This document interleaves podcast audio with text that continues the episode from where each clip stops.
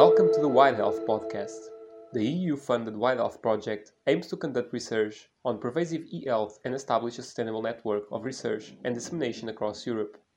You can know more about the project on our webpage widehealth.eu, YouTube, or Twitter. Our guest speaker today is Diogo Branco, a PhD student at Faculdade de Ciências da Universidade de Lisboa. He will discuss the challenges and learnings of designing DataPark, a web platform for continuous monitoring of Parkinson's disease. Let's dive in.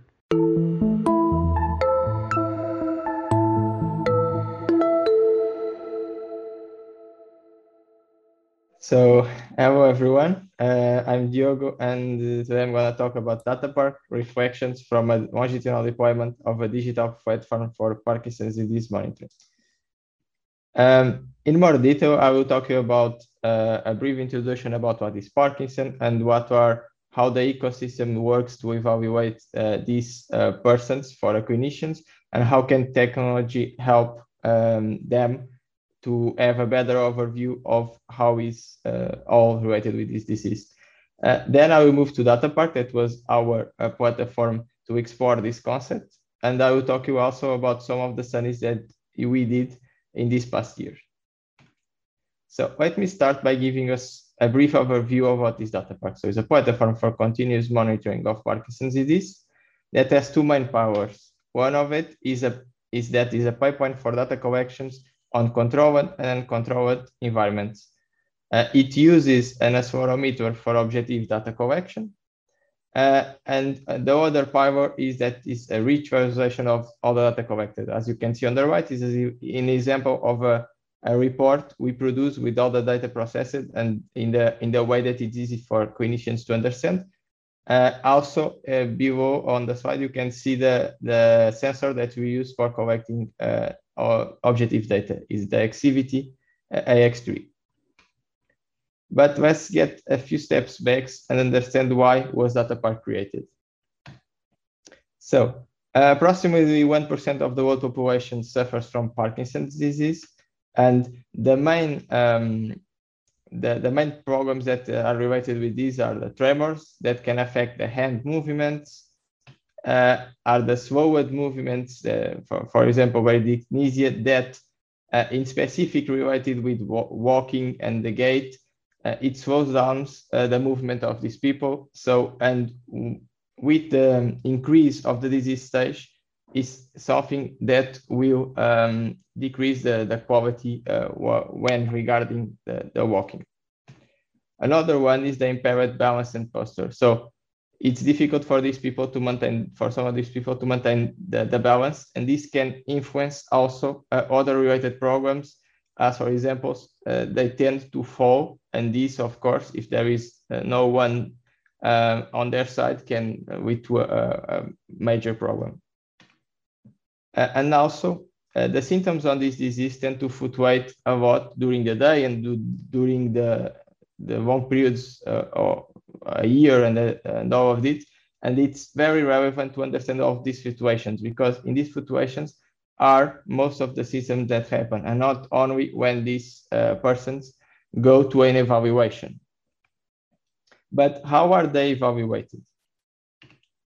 So most of it is in controlled environment evaluations where a uh, where a person goes to a, an appointment with a neurologist and the neurologist tries to assess what how is the current disease stage uh, uh, by asking questions and other relevant assessments. But it's not all in that, it's uh, the sum of all the areas. So physiotherapy that evaluates motor impairments, psychology that evaluates cognitive malfunctions.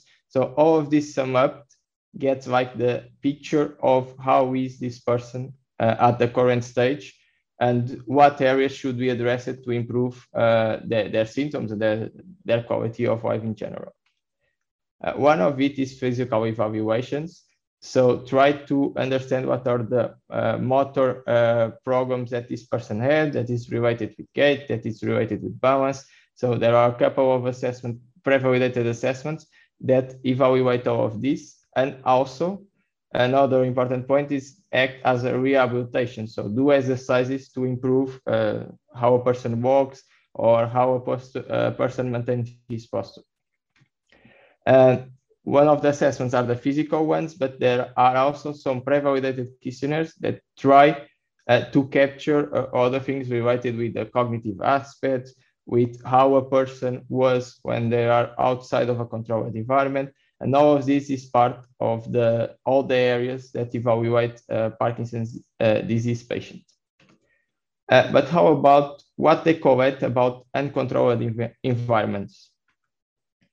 As I mentioned, it is uh, mostly uh, is, is based on questionnaires. Some of them, when they go to that appointment and uh, fill out like how was the how is the degree of independence in the, in the activities of the living, how was their overall um, uh, disease stage. So uh, try to understand a different bunch of aspects related with the disease with these pre-validated questionnaires.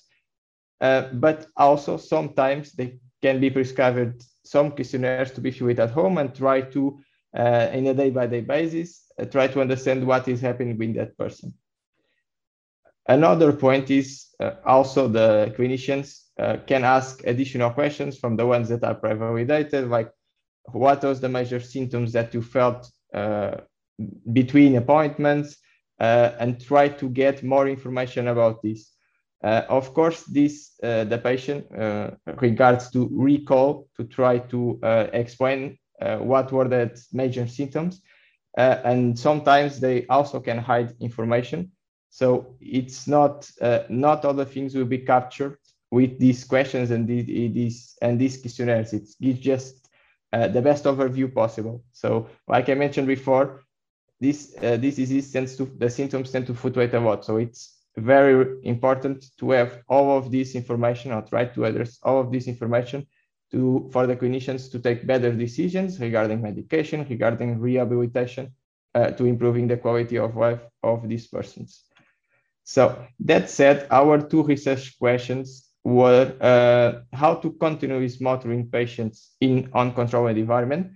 So uh, as, as I said, uh, in the controlled environments, there are already uh, pre-validated assessments that try to capture uh, when people go to evaluations, but the part that is related when, when people are at their daily lives and where most of the uh, fluctuations happen, more of the symptoms tend to happen, there are not an objective way of, of, doing it. And also the, the subjective way, like I mentioned, are uh, regarding problems with recall and people, uh, it's not easy to get all this information. So our research question is to, how can we continuously model these patients?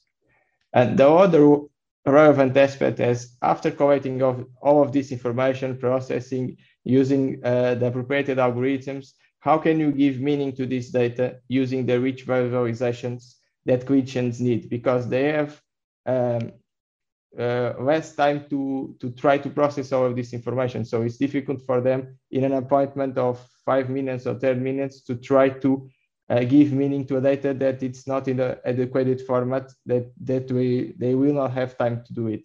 Another aspect, for example, when we started this collaboration, uh, one of the neurologists said, okay, I know that there are sensors that provide raw data, but how can I benefit from this raw data? How can I give meaning to this raw data? And this is another one of the challenges.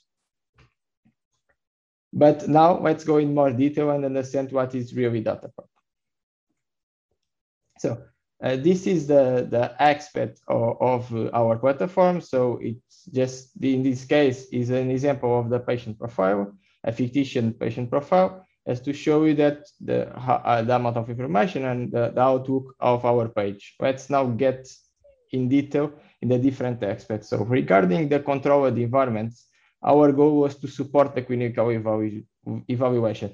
We don't want them to change the kind of assessments they do, how they do it. We just wanted to add an extra layer to it uh, and like an optional step they can benefit for having more information about the current assessments they already do. To do this, uh, we use uh, accelerometer sensors, Axivity, like I mentioned before, in both wrist and lower back. Also, we have an Android application that I will explain uh, in more detail. And the, also some of the questionnaires they are also in a digital way. Regarding the Android application, the main goal is, was to support, in this case, the physical evaluation. So to support the, the physiotherapy area that do these kinds of evaluations. So what they had at the time was just pen and paper and a chronometry because some of the exercises needed to be, uh, the time needed to be measured to obtain the final score and get the assessment uh, for that uh, task uh, for each, for that patient. Uh, so what we do is first get all of this in an application, also with the goal of having, having annotated data for the objective data being collected. So if we don't have this that extra step, we only had the objective data, but you didn't know what you were not able to extract specific informations about each one of the exercises. So uh, what we have also is some flex, some degree of flexibility, so they can choose what kind of exercises they want to, perform, don't need to follow an order. They can also have more metadata information. So the reason why a person was not able to do some kind of exercises, and this tends to happen a lot, especially uh, mainly with persons that has a high degrees uh, of the disease, because sometimes they are not able to perform some of the exercises requested. Uh, and also to adapt to the constraints of uh, having this application in a real world, we had to add some uh, extra layers of, for example, supporting the on offline mode. So they don't have to need uh, to have access to the internet, to uh, fill out and do all this pipeline because, as I said, in a real world environment, they they they have to do this immediately. They don't have time to repeat this again and again if something went wrong. So we need to support all of this and adapt to the constraints uh, of uh, this specific pipeline. Another one is the digital questionnaire. So the other uh, areas uh, like uh, nutrition, speech therapy, also um, wanted to have like these their questionnaires on a, a, platform or integrated with Datapark. And what we saw is that, okay, we can add these, the questionnaires, but if they need some kind of changes or if they need to adapt some of it, they will always be depending on someone with technological background to do it. So what we did was give this authority to the end user. So we created a mechanism uh, for them to create their own uh, questionnaires as they wanted. A similar mechanism as you can see on the Google Forms when you, you create your questionnaires is a similar approach. So we drag and drop boxes uh, and decide what kind of questions and what kind of content you want in them. Uh, also, if they notice that something is not as expected when uh, applying that, uh, that questionnaire, they can edit it in real time. Uh, also, of course, passing from the paper to a digital approach, this can this give them also um, the possibility of a better comparison between different evaluations. Now they can uh, have access to the difference between uh, what happened in the past 10 evaluations and how is the current state now without needing to uh, manually uh, go to all the papers of the different questionnaires people fill when go to these evaluations. Regarding the uncontrolled environments, what we did is support con a continuous monitoring by using a accelerometer sensor, both in wrist and lower back. Uh, some examples of data that we extract is the XVM to get an overview uh, of the degree of um, physical activity that a person has, and also regarding the sleep, for example, understand the number of wake ups or if the person has uh, some kind of perturbance during their sleeping the other aspect uh, that I want to talk to you about is the dashboards for visualization. So the other part, uh, the other research question that we wanted to address. So from now, I, I want to talk to you about how does the data collection process works. But uh, this one is also a very relevant step that how to show this information to clinicians. So here I have two examples of a free living report uh, and the laboratory report that in this case is uh, on the specific exercise of C2STEM that adapts the, metrics uh, to these specific exercises. And in the free living one, people can choose what kind of information they want, what uh, periodicity they want to see, if by day, if, uh, by week, depending on the, met on the specific metric. Also, as you could see in the beginning, there is a summary dashboard that has the a summary of all the information from a patient and also some uh, visualizations. And all of this also allows a comparison of different assessments, for example, different questionnaires that are filling in different periods of evaluation. Um, this is another example of uh, how to collect uh, data in a non-controlling environment. Uh, so what we did here was if if there is the need to fill a, to a patient to fill a questionnaire uh, when they are uh, at their homes, at their daily lives, uh, how can we support this throughout technology? So again, we did an, an tool for the, the clinicians to build their own workflows. So a similar approach to the one of creating questionnaires. Now here they can choose uh, the questions they want to be applied or the questionnaires they want to be applied and define uh, according to um, to the answer of, of it, if it's yes or no, they can define different paths for the, the for to be uh, new questions or uh, new things to be added. I can give you an example. For example, if together with the, the bracelet, if we detect there is a freeze of gait, for example, uh, the, the workflow can define that the question is prompted to the user or an automatic call to an emergency service or to a doctor or to a relative can also be part of this workflow. Uh, but getting back again to the, to the example of a question, if the question is, how was your day? The clinician can choose, uh, for example, to apply this for a period of a week, every time, every day at two o'clock uh, to this uh, question to be answered. Uh, this then is uh, gets to the, the patient throughout two mechanisms. One of it is an application where they receive a notification and can uh, answer to, to, to these questions or uh, what is prompted to them. Another one is using an automatic call system. So we support this throughout an IVR system, so invoice response system, that is basically an interactive menu where people can choose uh, the, the numbers and answer to the questions or just use uh, also speak to the, the, the, phone and we record the audio and th that is also information that is used then for the clinician to decide. Uh, so this allows flexibility to, to the clinician to choose what and when is being applied to his patients. Uh, just summing up about the data collection and the data set. So uh, we have three years of real world deployment since 2018. And in that period, we have more than 900 subjects uh, with more than uh, 150 gigabytes of data that comes from in the wild data collection, annotated data, the ones that you saw that are uh, specific to the exercises being used in the physiotherapy assessments, and also some data sets that we uh, have annotated for specifics for specific studies, and some of them I will talk uh, more in more detail in the next slides. But why to do a longitudinal deployment?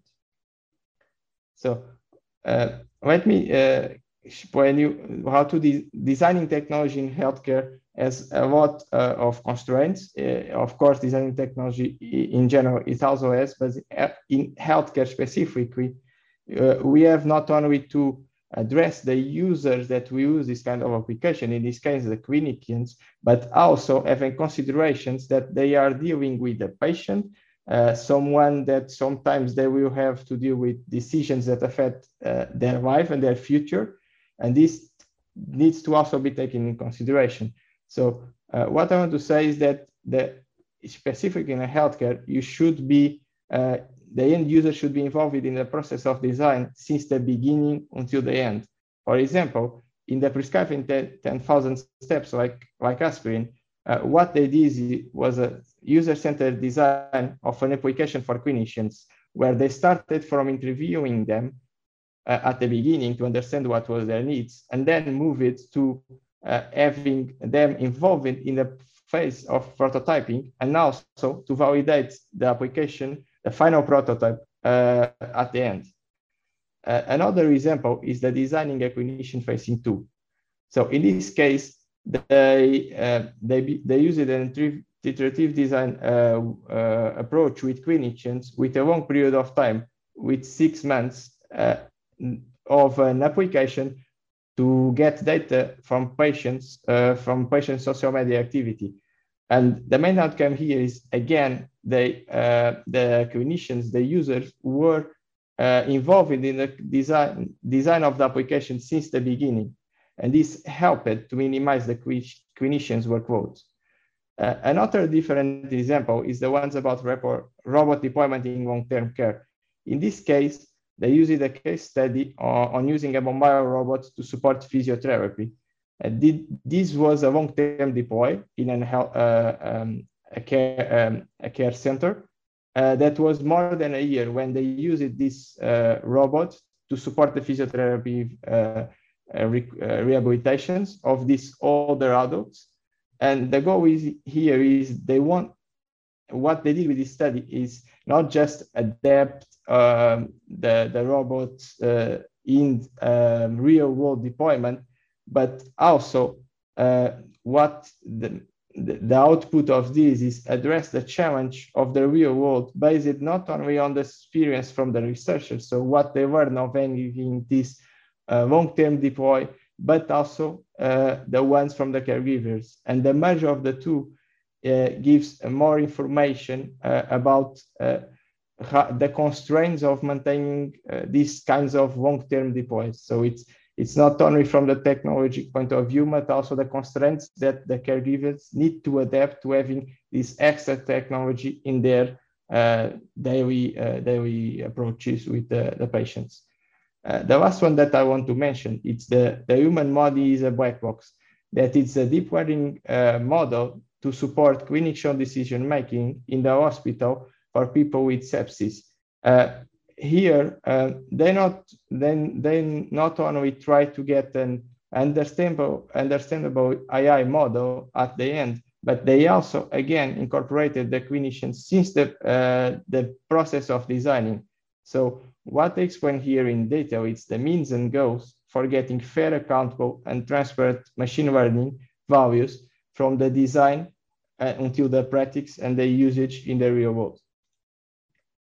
So the, the main takeaway that uh, I want to focus is that we should design for people with people. So like the examples that I mentioned before, uh, you should try to incorporate uh, uh, your end user as soon as possible in the design process because you will benefit from having his input. He's, he's a domain expert. And also at the end, you have a prototype much more richer with their input than without them.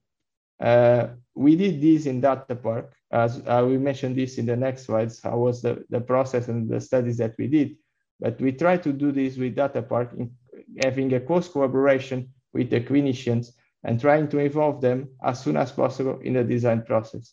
Also, if possible, try to do embedded research, like the example on the robots, that the, the researchers were also in some of the sessions, and this helped them to adapt their technology to the constraints in, uh, on the real world.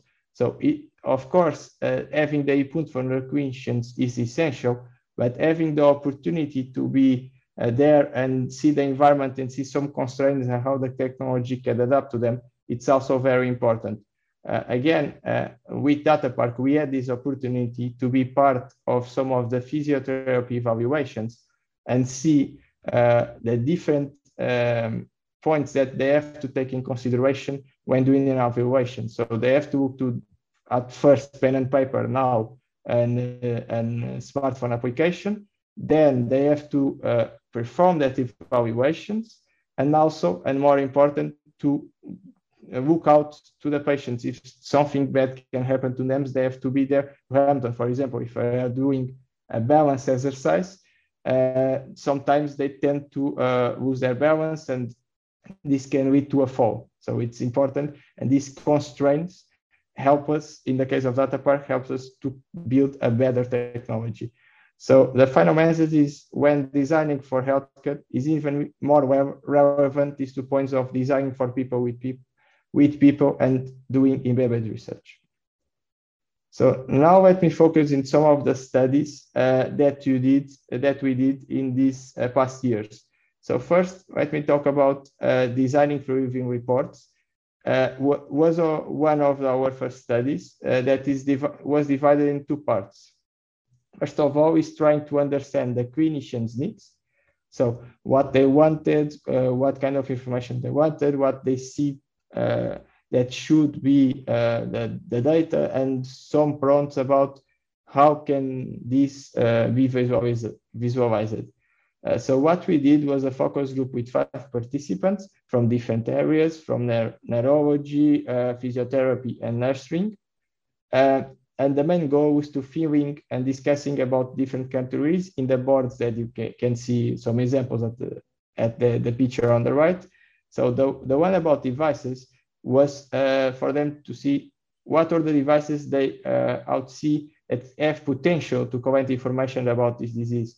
So of course they mention uh, smartphones, uh, sensors, barometer sensors, but there are others like having a sensor on a pen to try to measure um, how a person is writing or having uh, also on the TV remote uh, to capture these fluctuations uh, related to tremors that the disease has.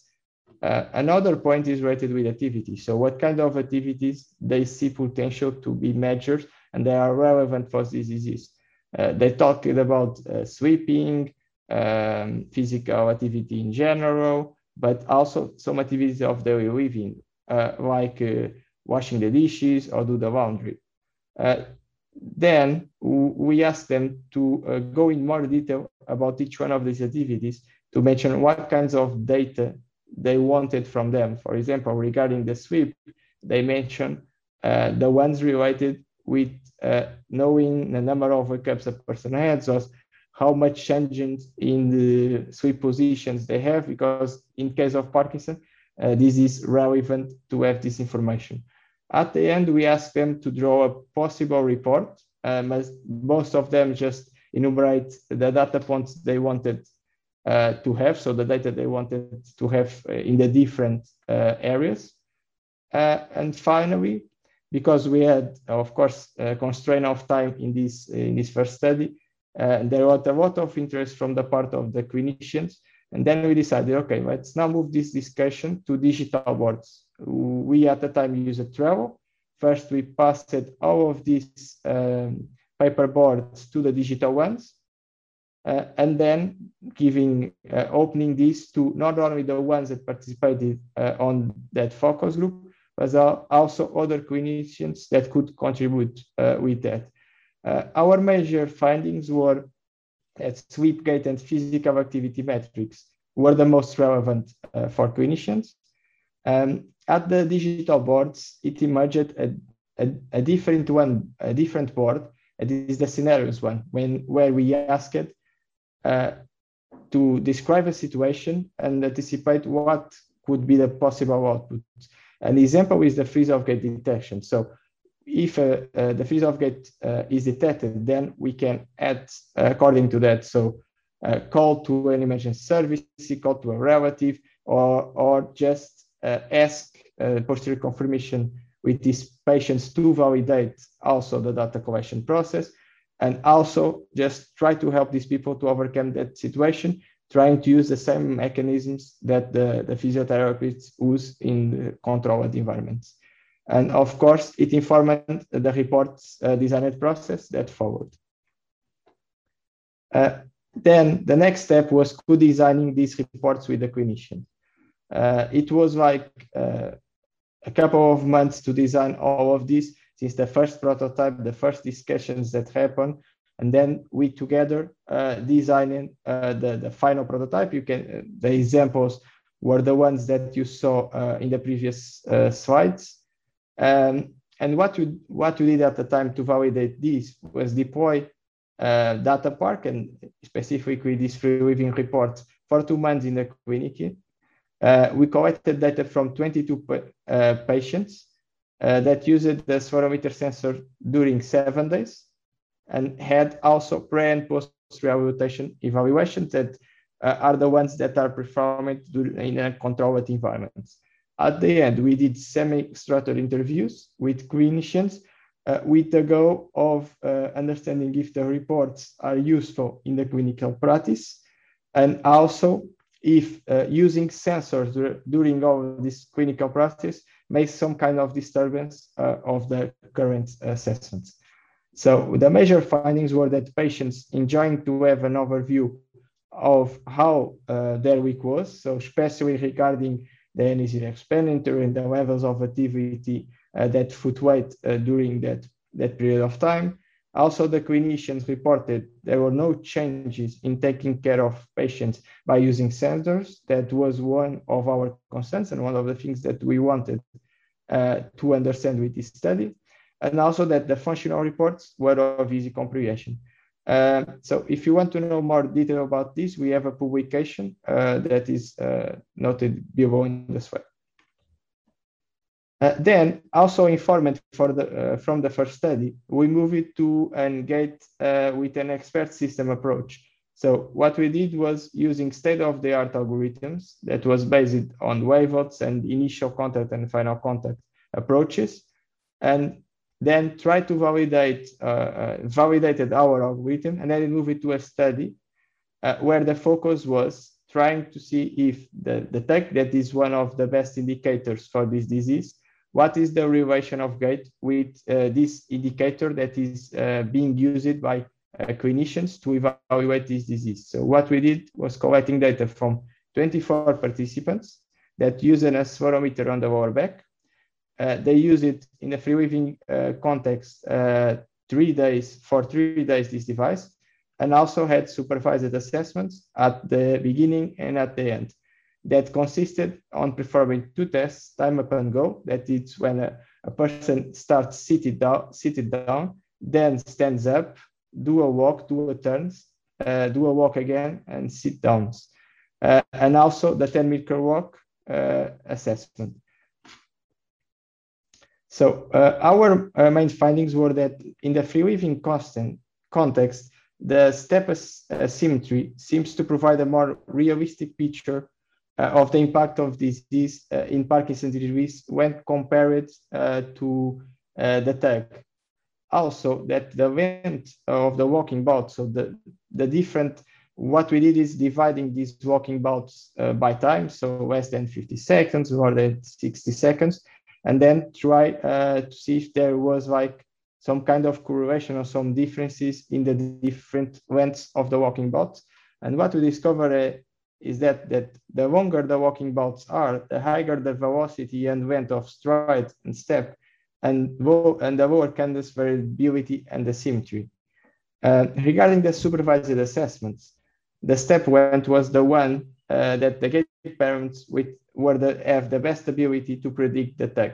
So in supervised step length and free living the step time asymmetry were the ones that can better predict what is the result of TUG that is one of the most validated assessments uh, that is used by clinicians.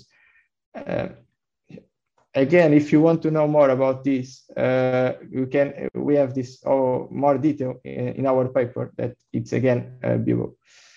Uh, so now we uh, more recently we started to try a different approach that is looking to machine learning to machine learning detections, but trying to compare uh, the one general model that uh, has a trains a data set and then applies to uh, having a personalized approach individually for each one of the, uh, the, the, participants.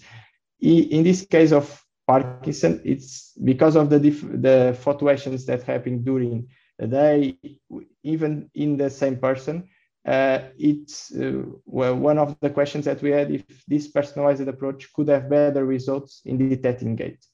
Uh, so what we did was collecting a data set with 20 participants with neurological conditions, so Parkinson's disease and stroke. We have 10 hours of data annotated uh, that classifies uh, between gait and non-gait events. Uh, what we did was applying deep, deep learning general and personalized models to neural networks and convolutional neural networks. And our goals were uh, to see the, what is the impact of personalized versus general models, and why and when should personalized model should a personalized model be used. So these are our results. So uh, the personalized model increased the accuracy uh, in average 3.5 on neural networks with a maximum uh, increase of 16.9%. And regarding convolutional neural networks, it was in average 5.3% with a max of 20.5%. There are a few cases where this discrete, the, the personalized model decreases the accuracy. So our findings were that high improvements for participants on the extremes of the spectrum of motor impairment, so the ones with lowest movement scores or the ones that had good overall scores, were the ones that have the, the higher improvement that benefits the most from having a personalized approach. So we use a Schwab and England scale to evaluate the degree of, that evaluates the degree of independence of activities of daily life. Uh, Mini-BEST that evaluates uh, the balance for both uh, stroke and Parkinson's disease. And to evaluate uh, PD participants, we use the MDS UPDRS. And uh, what uh, we achieve with this is that personalized model are good for these extreme cases and also uh, that personalized models are good for increasing the accuracy of the outliers on a, on a data set. Uh, if you look to, for example, this data set or data sets in general, of course, there will be outliers and maybe they will benefit more of having, of having a personalized approach compared to applying the general one. Uh, and also uh, another take, takeaway is that uh, when for micro uh, gait features, for example, the step asymmetry, the impact of the wrongly classified bouts can be potentially huge. So if uh, the amount of wrongly classified uh, is uh, high enough, can affect the, the decisions that the clinicians uh, may have uh, looking throughout this metric. So it's important to have the best accuracy possible. And also, sometimes finding significant data sets for every type of population it's not easy. So maybe for the cases that you don't have a huge data set, using a personalized approach can have uh, good results, good, good accuracy results, as we showed uh, uh, in this study. Of course, uh, to have really um, better informed about this, we need to test all of our pipeline with a, a data set even bigger. Now I'm moving to a, a different approach that is uh, regarding the visualization of data. So it's one of our most recent studies uh, that what we're looking for with this is trying to understand if in the different, what are the differences that have in the different areas of evaluation of a patient. So uh, nurturing, speech therapy, nutrition, physiotherapy, psychology, and occupational therapy. So what are the, the, the data that each one needs and how are the symmetries between these areas. So we did six sections, one of with, with different areas. Uh, in total, we had uh, 15 participants. And our goal was by one side, understand how their clinical evaluation now works. So what kind of uh, data they collect now, what kind of instruments they use to collect this data but also to understand if they see potential, what other uh, data they see potential to be collected, and if there was no limitations in uh, budget, uh, in technology, what were their expectations of information they wanted, they wanted to have. Uh, and also at the end, we asked them to uh, develop their ideal dashboards individually uh, but so get based on the data they wanted to be collected, how they should be organized, and also to help them. We used some uh, magnets with examples of visualization. So if a data should be a progression or should be a comparison, uh, just to help them to inform us better of how they want that data.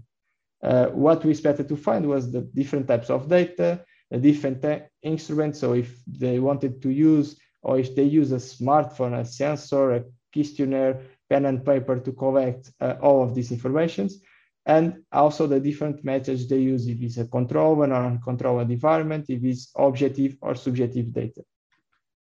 So uh, in the, on the right, you can see an example of a dashboard. In this case, that was built by the physiotherapy area.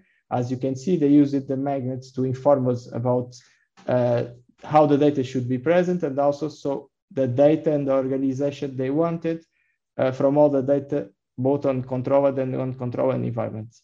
Uh, so our, our findings about this study were that there was asymmetries between controlled and controlled environments. So most of the areas focus on uh, collecting data from uh, controlled environments. Uh, so when people go to their uh, evaluations and they collect all the data they need, but uh, apart from the, the subjective data they collect from the questionnaires about the controlled environments and in specific in the area of physiotherapy, that they also use sensors to continuous monitoring of the disease. The other areas don't use uh, objective data collected from uncontrolled environments, but they all see potential in using sensors and using other kinds of mechanisms to collect uh, data from these contexts. Uh, also, another point is the different similarities and heterogeneities between the different areas. So nurturing, for example, is the central point uh, in all of all the areas. So all the demographic data, all the physiology data that is being collected is done by this area. So all the other areas benefit from having this kind of knowledge also uh, in a digital uh, dashboard and having access to this instead of having to ask uh, to all uh, the, their colleagues. Also, there are some areas that uh, are seems to be different, but are interested in the same data points. For example, nutrition and speech therapy. Uh, both want to know more about uh, how is uh, related with the throat, related with how people eat. So they have points in common. And another example is the one regarding psychology that is more interested in cognitive uh, impairments uh, and uh, physiotherapy that is more interested in motor impairments. However, uh, some of the exercises that the uh, psych psychology uh, asks patients to do uh, will benefit from knowing if a person has uh, tremor problems because it will affect uh, the ability to perform these exercises and they need to be adapted. another, the last point is the barriers to technology adoption. So, for example, we, we know that nursing is not using any digital questionnaires so they only regard to pen and paper and write down all the, the things they evaluate uh, when uh, seeing a patient. Uh, and we need to understand, and we understand how why they don't use uh, this technology. One of the reasons is the time. So they don't have time to use a platform. So maybe the platform and the dashboard needs to be adapted uh, to these constraints in time. It's to be easy to be filled, not only easy to be visualize it. Uh, and that said, we there are some barriers to this uh, technologies adoption that need to be considered when building these dashboards. So uh, I finish. Thank you all for listening to me. Uh, I'm now open to questions. Thank you, Diogo, for uh, the variety of different projects. And uh, there's a lot of things here to to talk about. So I open the floor. Does anyone have question for you?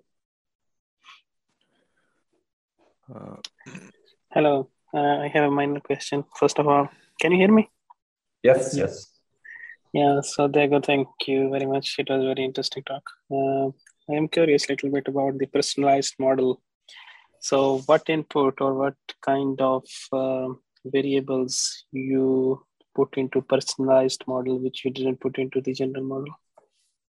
So okay. So this this is a, a project in collaboration. So that part uh, i don't have now the the details in here but uh, we, we will publish this soon. So there will be present. So that part i I don't, I cannot now uh, and answer to a question at the moment. Yeah, sorry. I, I, think I can talk a little bit. So for the input to the um, uh, to the neural networks and uh, the CNN uh, are still the the axis raw values and SVM. So we, we use traditional features. What we do is that after um, or the, the option or the approach that we chose for personalization was um, to have a general model, but then fine tuning it. It's having a step where you, you train it again with individualized data uh, with a, a, small set of individual of personal data uh, to achieve a personalized model, a model that values more of the of the um, that person's uh, patterns. And so, okay. um, yeah, that I think I hope it answered your question. I think that's probably yeah, the That makes sense. That makes sense. Thank you. Thank you. Uh, I would like to ask something, if I may. Uh, yeah, me too. Well. So, I I kind of believe that uh, proper machine learning methods, proper data analysis methods can uncover all sorts of interesting things in the real life data uh, that's being collected. Now, of course, I'm a little biased here, but nonetheless, I, I think this is the case. Uh, however, when you speak with uh, health professionals about what they would like to see in your application, uh, they probably have difficulty imagining what you can do with with this data. And it's also difficult for you probably to tell them what you can do if you don't know what they want. So how, how do you deal with this? So yeah uh, i can give you an example. Of the last study that we did with dashboards uh, it tries whether it's what we were saying. So it's try to have an activity that will be easy for them. In this case just tell us about their current practice. And from that we can extract the information that we need. So, oh, they want this kind of data, or they wanted to have this kind of data. And that passing to that second activity of designing some dashboards, they can rationalize what they imagine, how the information should be. So that help us. Uh, of course, we are the experts in that domain and we'll take the decisions about visualization, but to have information about, okay, they want like this in a progression. So for them, it's important to have the notion of the different evaluations or the different variations in this uh, value. So I think the, the rationale is trying to have activities uh, the, with the people that will be easy for them to express, for example, designing or using post-its uh, in, a, in a white folder and that kind of stuff helps people to design in the abstract. And also the example is, for example, if you can have like cards and play like as it was a game like you have different kinds of devices to be collected and the people have to choose okay i want this device i want this device that do like playful activities with the people uh, to help them uh, to get us where you want. You want to know uh, uh, all these informations but you need to get like abstract activities to get this output and not ask them directly because otherwise like you said it's difficult for them to get us the information that we we want.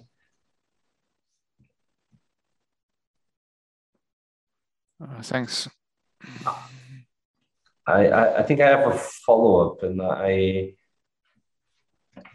I probably Diogo as as examples, uh, but I think so. One one of the things that we notice is that by by having a platform being used in real life, it's a, it's a it becomes a dialogue. So we don't know what they need, and uh, oh, to, to the full extent, and they don't know what technology can give. But every time we deploy something that is a little bit more advanced than what they were used to do, uh, the, the discourse and the dialogue changes a little bit. And we hear several times saying, oh, but if you can do this, would you be able to show us this?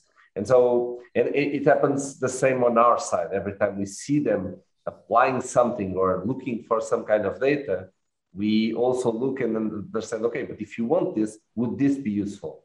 And so uh, I think that's having, uh, that's the power of having, uh, uh in doing embedded research and having uh, uh, longitudinal deployments is that we have um, a conversation going on and I, I think we somehow converge it, it it's the, I think that you, the things that Diogo was talking about were more uh, when we really don't know and we want to discover something, we do activities that try to abstract some of these things and make them like everything is possible now. Let's let's imagine there, there are no barriers. But I, I, I think that even just by having the platform and doing even small advances or showing what the current models, what we, the type of activities we could uh, uh, discover, for example, and the type of, of information we can give, then they come back to us with more, asking for more or asking for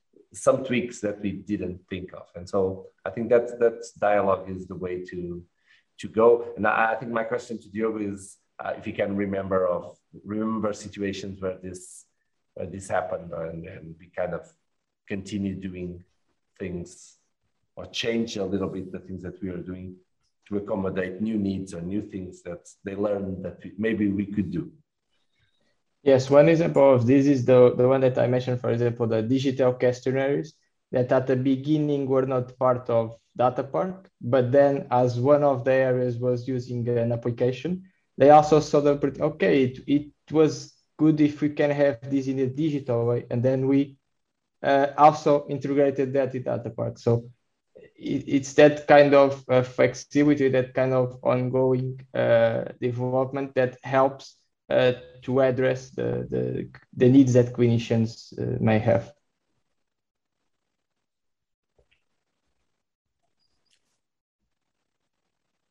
One last question. Anyone? I have one question. Thanks for the excellent yes. presentation, Dio. I wanted to ask you something about going for usual care. So uh, at the moment, people were using these bracelets. Do you have plans for how that could play out in usual care? Would people still use the bracelets? And I had like a very small attached question to that is whether there will be some difficulty if people suddenly have uh, moments where they don't understand so much because uh, they don't know all the details about what was happening uh, and if you could talk a bit about that. Yeah, could you just uh, rephrase the first part? Sorry.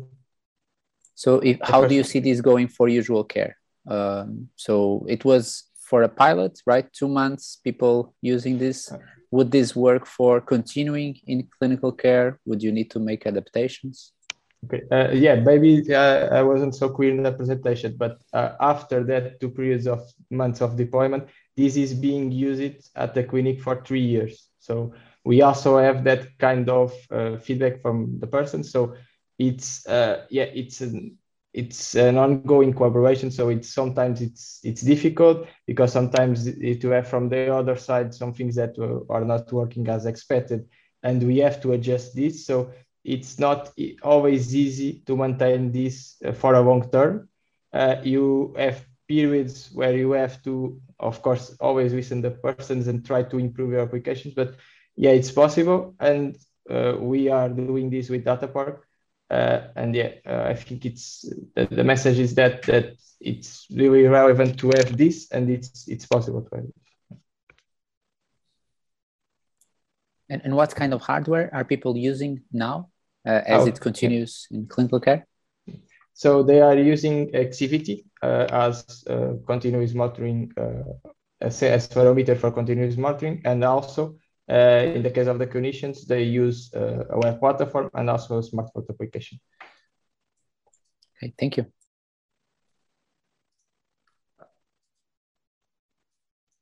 Okay, so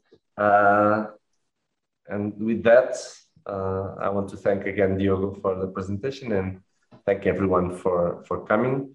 Uh, as with other seminars, we now have a YouTube uh, channel where all these presentations are made available. So you can search for White Health seminars and you, you are able to see any of our past presentations. Uh, they are also available as podcasts in your uh, podcast application. Uh, and in the near future, uh, in, in two weeks, we'll have another event. And again, if you uh, have provided your email, you'll receive an announcement of that seminar. Thank you all for coming and see you soon.